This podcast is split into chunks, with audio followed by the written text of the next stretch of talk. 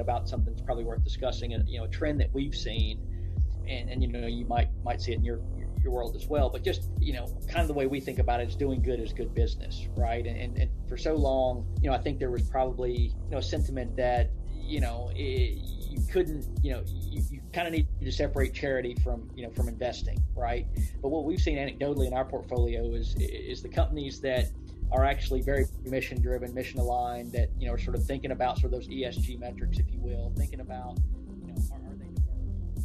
Welcome to Innovation and Leadership, where I interview uncommonly high achievers like top investment fund managers, elite special operations soldiers, startup CEOs who sold their companies for billions of dollars, pro athletes, Hollywood filmmakers, really as many different kinds of experts as I can. The whole idea is to hear how they did it and then what advice they have for the rest of us that can be applied to the organizations we're trying to grow and innovate. Thanks for listening, and I hope you enjoyed today's show.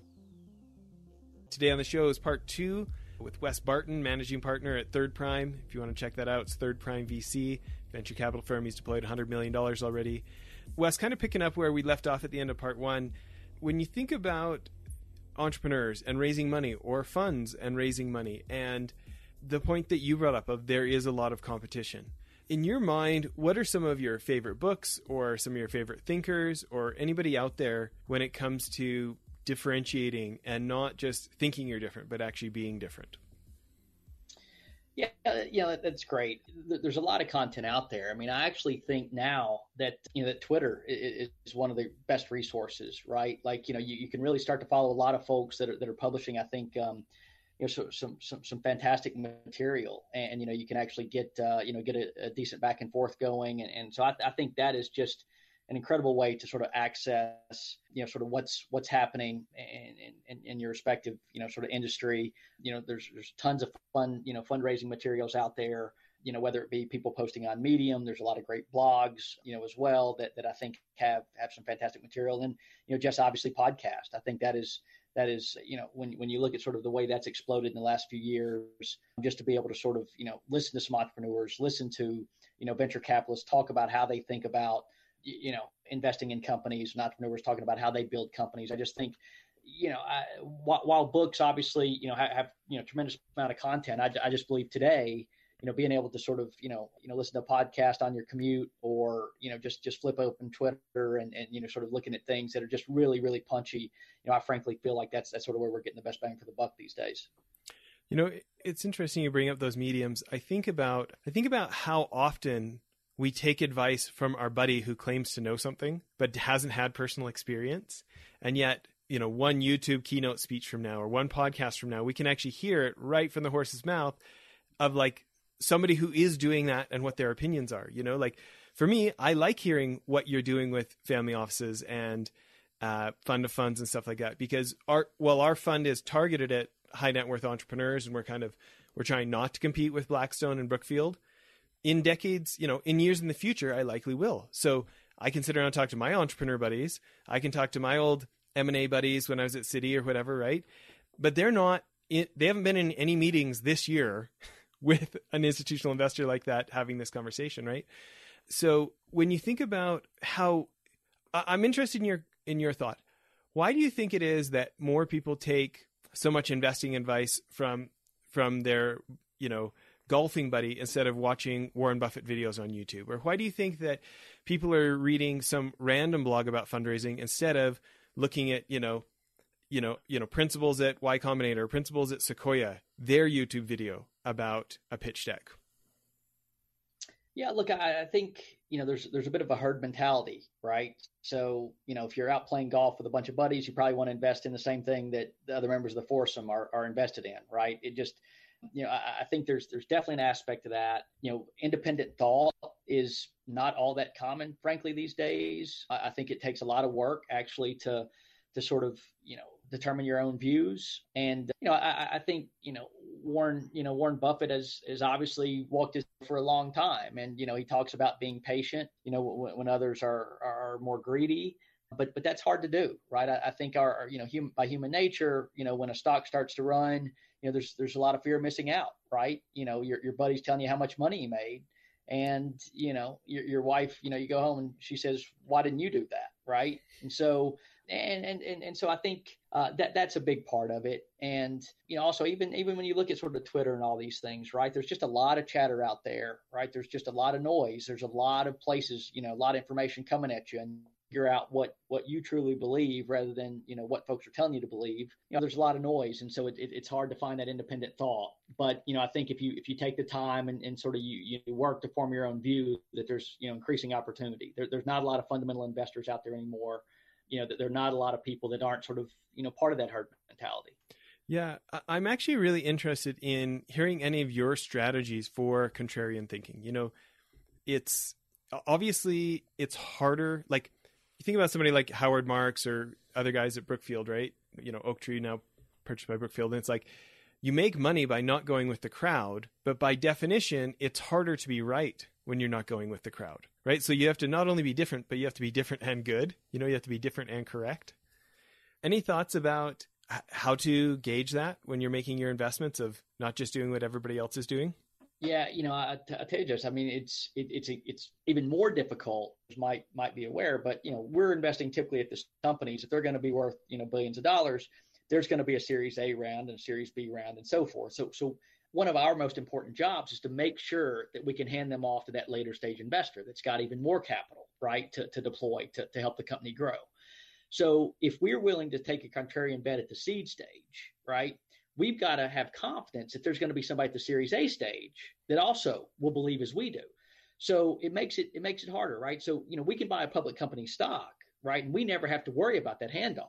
We never have to you know worry about that that company is is going to be in, just truly exceptional level that that might you know be beyond what there would be required of a peer you know just again because they're sort of you know sort of skating in a different direction that maybe just the masses you know aren't aren't, aren't sort of believers in well, and I think about this for fundraising at the fund level as well, right? It's like, like for instance, right now with our Greystoke investments, we are really pursuing, uh, you know, multifamily approach and like, you know, downtown locations where these apartment buildings, it's hard for competitive buildings to be built nearby because it's all fully built out, right? And I do not get much pushback on that. We just, you know, we got our paper back from the lawyers recently, so we're actually fundraising. And I go and meet with these, you know, different millionaire guys that I know, and and they're like they're i'm not getting a lot of pushback on apartments but i'm thinking like really like the exciting stuff is not apartments that's going to be good that's safe keep the lights on money for now but like you look at like retail. Like retail is so hated right now. The opportunity to go in and buy it at a good price and then do something like you know get rid of the clothing stores and the stuff that's losing so much money and put in you know a tesla showroom and work with e-commerce companies and you know in those the middle of a population center and access to a great highway you know those parking lots could make great locations for last meal last mile industrial for amazon to to have local local shipping centers for that community right? You know mm-hmm. putting apartment buildings on top of those spaces and and putting like nice restaurants and experiential stuff in with those those brands that would normally be dying in a mall you just replace it right? So like i get buying a mall and holding is probably a terrible idea right? But the opportunity to buy like potentially significantly undervalued assets because people don't see a vision like that's a great opportunity except you then also have to get the investors to want to get into that right? Yeah. So this idea of not only do you have to discover something that's different and has a high probability of being correct you then now have to evangelize it to how many folks right in our case it's evangelize ahead of time so they'll get into a fund like that in your case it's this what if factor of like, well, I spend my money now and I'm hoping I'm going to be able to evangelize that later of like, no, Huntsville is a great place for the company like this to be from. Can you talk about that? Yeah, no, look, uh, I think you're right. And, and you know, the, the, the difficult thing is sort of the element of time in all this, right? That, that you got to look at sort of, you know, how long is it going to take, you know, for, for sort of your, you know, your bet to play out. And so, you know, recognizing that, you know, the, the again, uh, that that the duration has to line up. And so, you know, in our cases, you know, most of our investments, you know, we're going to end up holding, you know, seven, eight, nine years, you know, before before we monetize. And, and like I said, you know, a lot of things sort of have to go right, and you know, there's there's real illiquidity, you know, illiquidity, uh, you know, premium that we've got to have here. And so, you know, I, I think that's that's something to take into account is you know, anytime you're asking somebody to lock up their money for, you know, 10 years, which is sort of the life of each of our funds, you know, th- there's oftentimes just a, a, reticence for them to say, yeah, you know, I want you out here just, you know, taking sort of these, you know, these, these really contrarian bets. You know, we do on occasion, again, that's sort of where the portfolio construction comes in that we'll say, look, we won't have, you know, more than 20% of the fund that's going to be, you know, a little bit, you know, sort of off the reservation, if you will. But, you know, we, we, we're mindful of that so so I agree, and it's just it's difficult. It, it's hard enough to raise money, you know, and, and you know again until you really have that flywheel turning, right, where you've just got such a track record. You know, you've proven yourself so many times. You can go out and say, "Hey, listen, you know, look, they didn't believe me when I said this was going to happen, right? But but it did. You know, it's a lot easier to sell them on the second or third one. So, so but, you have to, really, but you have to make it to a second and third one. Yeah, that's right. That's right. So, so I, I think you know the first, you know, it, it's sort of like you know what's the path of least resistance, if you will, because the path is really hard, and, and you know there are a lot of people that that are looking to scale that same mountain, and uh, you know, again, it not to say it can't be done, but if you go out here and you know you can show that you know you get into the same deal, you know, with Andreessen Horowitz, and you know you you you know invest in that Ivy League graduate, right? It's just it's just easier than than if you say, hey, I'm I'm out here, you know, going it alone, and I'm investing, you know, with somebody that didn't you know didn't graduate from high school. Not to say he's not an incredible he or she's not an incredible entrepreneur, but again, until that proves out, it's just it's just harder to convince them of that, you know, rather than rather than doing what sort of they're more comfortable with. And yet, the Ivy League person who's from the right town, there's so much more competition for that deal there's it, it continually lowers the probability that you're getting an excellent valuation, that your you know your margin of safety from having purchased at a great price continually is you know it's like you know Warren Buffett you pay a high price for a cheery consensus right? Yeah. Well you know maybe shifting gears here a little bit I'm thinking about changes for me like going from doing deals and managing in the single digit millions to then in the tens of millions. There was a real shift in organization and being professionalized and it's not just guys doing a deal, right? What about breaking the hundred million dollar mark? How, how is that? What's that evolution been like for you? Yeah, so so obviously you got to think a lot about the team and you got to think about you know managing the business, right? There's a lot that just sort of goes into you know sort of the back office, if you will. You know, we've we've got audited financials, we've got you know quarterly reports that we provide to you know a growing number of investors obviously, you know, the, the portfolio is growing in terms of number of the companies that, that, you know, we're, we're sort of working with every day. So thinking about how you scale that infrastructure, right? Because we make a promise to these entrepreneurs to be there, you know, to help them to, you know, pick up the phone at midnight. And so, so that's something that, that we've, you know, been, been very mindful of, eh, you know, building out our team with, with folks that, that are very competent, very capable, very, very passionate about this. Also, you know, as you think about scaling, right? Finding, you know, partners, you know, whether it be, you know your you know your lawyers or you know we we outsource you know fund administration you know making sure people are going to be very efficient you know that you you've got a lot of trust in their ability to you know to do what they say they're going to do you know that, that's a big aspect of it and you know it, as you're writing you know sort of larger and larger checks as well just just making sure that there's no style drift right you know what what's worked for us you know we were writing you know five hundred thousand dollar checks we want to make sure that that you know that, that also works writing two and a half three million dollar checks right so yeah, I, think it's it's important to just you know be very very thoughtful of that. And you know, for us, it's always been about you know not you know we're we're big big investors in our own funds, and so for us, it's just making sure that we always you know keep you know performance is our north star, not you know assets under management.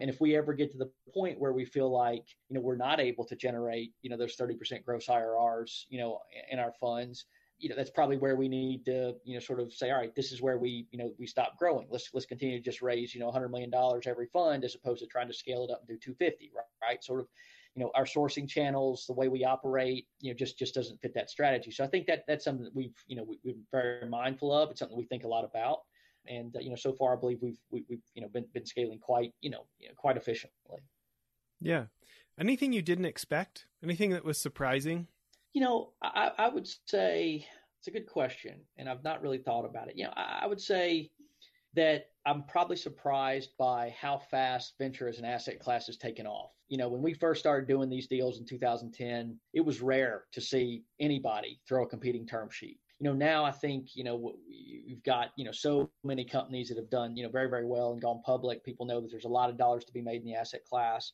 you know we're, we're seeing more you know more you know more competition more capital flow in which i think is is a great thing for the entrepreneurs you know, I think invariably what it does is, you know, you look at, you know, real estate, you know, decades ago, you know, that asset class was returning in the 20%. You know, today that's down in the high single digits private equity also seeing a lot of compression. And, you know, look, frankly, I think, you know, venture as an asset class is going to have to see compression, right? And so, uh, uh, again, while, while I think that'll help advance society, it, it, makes my job more difficult, right? There's, there's, there's more folks that I've got to compete with every day. But, uh, you know, again, by, by investing in the entrepreneurs and trying to invest in the relationships, you know, doing the right thing by, you know, by, by our investors, you know, hopefully we, you know, we, we at least have enough of a head start here that we can, we can sort of hold the competition off. Yeah. Well, we've covered a range of subjects here. What's what's a question I didn't ask that you would want to answer? Oh wow, never had never had anybody ask me that. Or what's like a soapbox issue for you? It doesn't even have to do with the business. It could be about anything.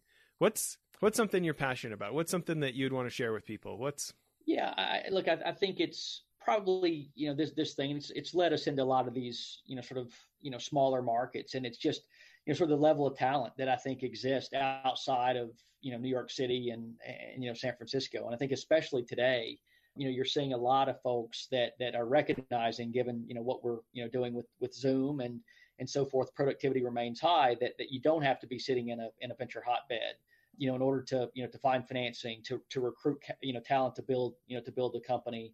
And, and and just you know look again that's sort of what Steve Case has been pounding the drum on for a while but you know, it's a lot cheaper, you know, to build a company in, in, in Salt Lake just where you are, or you know, heck, in, in, Kentucky where I'm sitting today, right? You you can find folks that are willing to do that job. I mean, you know, not, not that you know there's many engineers, you know, in, in, Glasgow, Kentucky as there are in San Francisco, right? But you know, today the you know the, the remote workforce is is there as well, where I think you know you can sit here and you know you can recruit talent not only you know across the country but across the globe right? We've got a lot of companies working with entrepreneurs, I'm sorry, engineers in Africa and you know Eastern Europe and elsewhere. You know, I think about that a lot actually. Uh, I lived in LA for years and Orange County, and I think about like you know I had a I used to have an office at Bryant Park uh, there in Manhattan with mm-hmm. something else I was doing, and and we will have another New York office, I'm sure. But I also look at like Goldman Sachs. You know, they their second largest office in the world is in Salt Lake City, Utah, where the salary expectations are going to be like a third. You know what I mean? A half to a third in a lot of cases. And the, the cost of living is so much cheaper here that you can get by. I mean, like the houses here, really nice houses here have got to be, I don't know, a third, a quarter of oh, yeah. what they were when I lived in Huntington Beach and San Clemente, you know? Mm-hmm. And, and so, you know, there's a real economic impact of that, of, of having a diversified workplace. And, and you look at how many folks like, you know, offshoring jobs and that kind of thing used to be looked down on in certain ways, but the whole virtual assistant world and and do having certain things done overseas has kind of lost a lot of its negative stigma in cert, for certain roles, you know what I mean? And you know, people willing to be creative and like you said, do a lot more over Zoom. There's some real financial upside to that, right? Yeah, yeah, we, we've we've noticed this trend. We, we've got some you know some companies that we're invested in that, that have gone sort of remote from the jump, and, and so that you know it's just a distributed workforce, you know, where there's there's effectively no headquarters, and, they're doing they're doing very very well. And again, they're you know they're, they're employee based, they're saving money on that. I think they're finding a higher level of talent because they can they can you know sort of find the best person for the job, irrespective of sitting in New York City or you know San Francisco so so yeah, I, I think there's a really really strong movement, you know, sort of toward toward that, and you know what that does to you know sort of real estate in San Francisco and New York and some of these places, I think is you know is very interesting to discuss. You know, as, as we were sitting there talking, you know, uh, Jess, I was also thinking about something that's probably worth discussing. You know, a trend that we've seen and and you know you might might see it in your your world as well but just you know kind of the way we think about it is doing good is good business right and and, and for so long you know i think there was probably you know a sentiment that you know, it, you couldn't, you know, you, you kind of need to separate charity from, you know, from investing, right? But what we've seen anecdotally in our portfolio is is the companies that are actually very mission driven, mission aligned, that you know are sort of thinking about sort of those ESG metrics, if you will, thinking about you know are, are they diverse, are they doing good for the world, right? Are they being mindful of you know all stakeholders? You probably heard of you know this this term stakeholder capitalism right where you're thinking about the you know the employees the you know the supply chain you know the in addition to the equity holders right you know, I, I, think there's a very, very strong uh, and durable movement, you know, uh, in that as well, especially as you look at sort of the younger demographics and what they demand out of companies. As we underwrite, you know, investments, it's something that we're very, very thoughtful of. Not only do I think that you you find, you know, sort of lower customer acquisition cost in many instances if you, you know, very transparent, if you're high integrity in that regard, but you're also, you know, sort of recruiting talent more readily, I think, than, than some companies that maybe are, are on the wrong side of that. You know, I was thinking about I did some work with the head of the Forbes Impact Investing Group, Brennan Doherty, and he had me out to one of their conferences in New York. And I think about those rooms, and like my experience is a lot more the the first gen wealth builders. You know, they're they're so often in like the survival mode of like do or die mode. But but really that next gen, you know, that next generation that's getting the money handed off, like it's very cool to care about that stuff and I think sometimes it it runs away with them in certain cases because it's it's like uh, it's almost like a replacement for my value as a human being, right? And and obviously that can become a problem. But there are a lot of folks who like they grew up wealthy, they don't have quite the hunger and the like the insatiableness for making it and proving it. They've been they've been treated special their whole life, right? And now their way of being special is doing stuff doing stuff that's great. You know, one of the interviews we had a little while back, Justin Caimine. I mean, his dad was the largest independent power producer in the entire state of New York. Like the, that family's doing well, right? And and he, what he and his brother are doing are really interesting investments. I mean, one of the ones he was on the show talking about is like just the millions of pounds of food waste coming out of grocery stores and the back end, you know, Walmart grocery store and all these kind of things, right? All this food that goes to waste that they are turning into pet food and it's like actually really high quality pet food because it was you know it was human grade food about 24 hours ago you know mm-hmm. and mm-hmm. from a like from an efficiency for society standpoint it's actually a really big benefit and i think you know especially growing up in you know small farming communities wa- wastefulness was not a uh, was not an admired kind of trait yeah. right and right. And there's a certain population that loves the stuff he's doing. You know he got involved in a, a, straw company that is made out of seaweed that like it doesn't kill the turtles. Turtles can actually eat it because it's literally seaweed but you know it takes a couple weeks to break down. But anyways. Yeah. So it, it is fascinating to see how how that shifts across demographics. And i think about it because so often i see baby boomers criticizing our generation and certainly the folks younger than our generation. And sometimes for good reason, right? But at the same time, there it is interesting to see like our charity Child Rescue, how many folks from the business community have come out of the word work to help and and to fund undercover rescue mm-hmm. missions and aftercare facilities and stuff. It, it's I guess the news can sometimes make me re- really cynical, and what you're talking about makes me really hopeful for the future.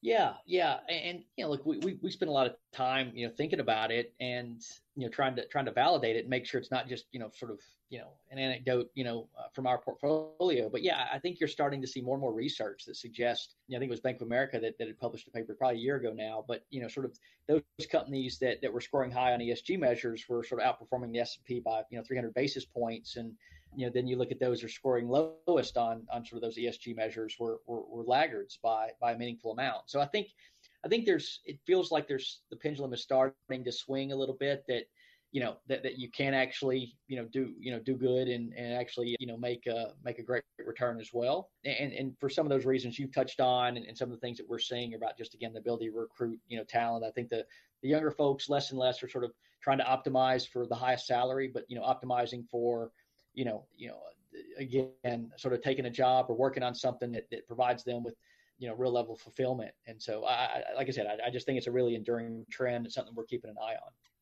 Yeah, I will say I have been surprised at how much it's mattered to staff of ours when I didn't, you know, like we've had the charity for 10 years, we've done a lot. You kind of, I don't know, it just kind of becomes part of the routine, right? And it's interesting, like, you know, staff, maybe like a ways into their first year, they'll tell you like how meaningful it's been to be able to have some work time to help out with the charity, and you know, just it's mat.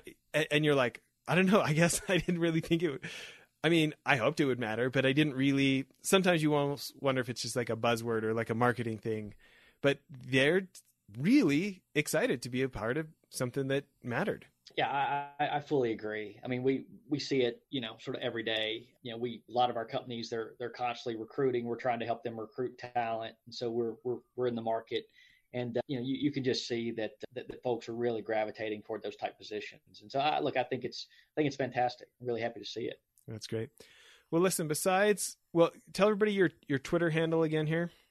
Yeah, it's uh, uh farmer underscore VC. So so as we talked about, I grew up on a grew up on a farm. Like to like to think that I'm the first tobacco farmer turned VC. So that's that's the source of the handle. That's great. And the website, everybody, is thirdprime.vc. Well, well, it's been a fun conversation. I'm, I'm glad you made time to come on. Yeah, Jess, listen, really appreciate it. Uh, enjoyed it as well. And, you know, hopefully, we can, you know, do it again. Yeah, that's great. Okay, bye, everybody.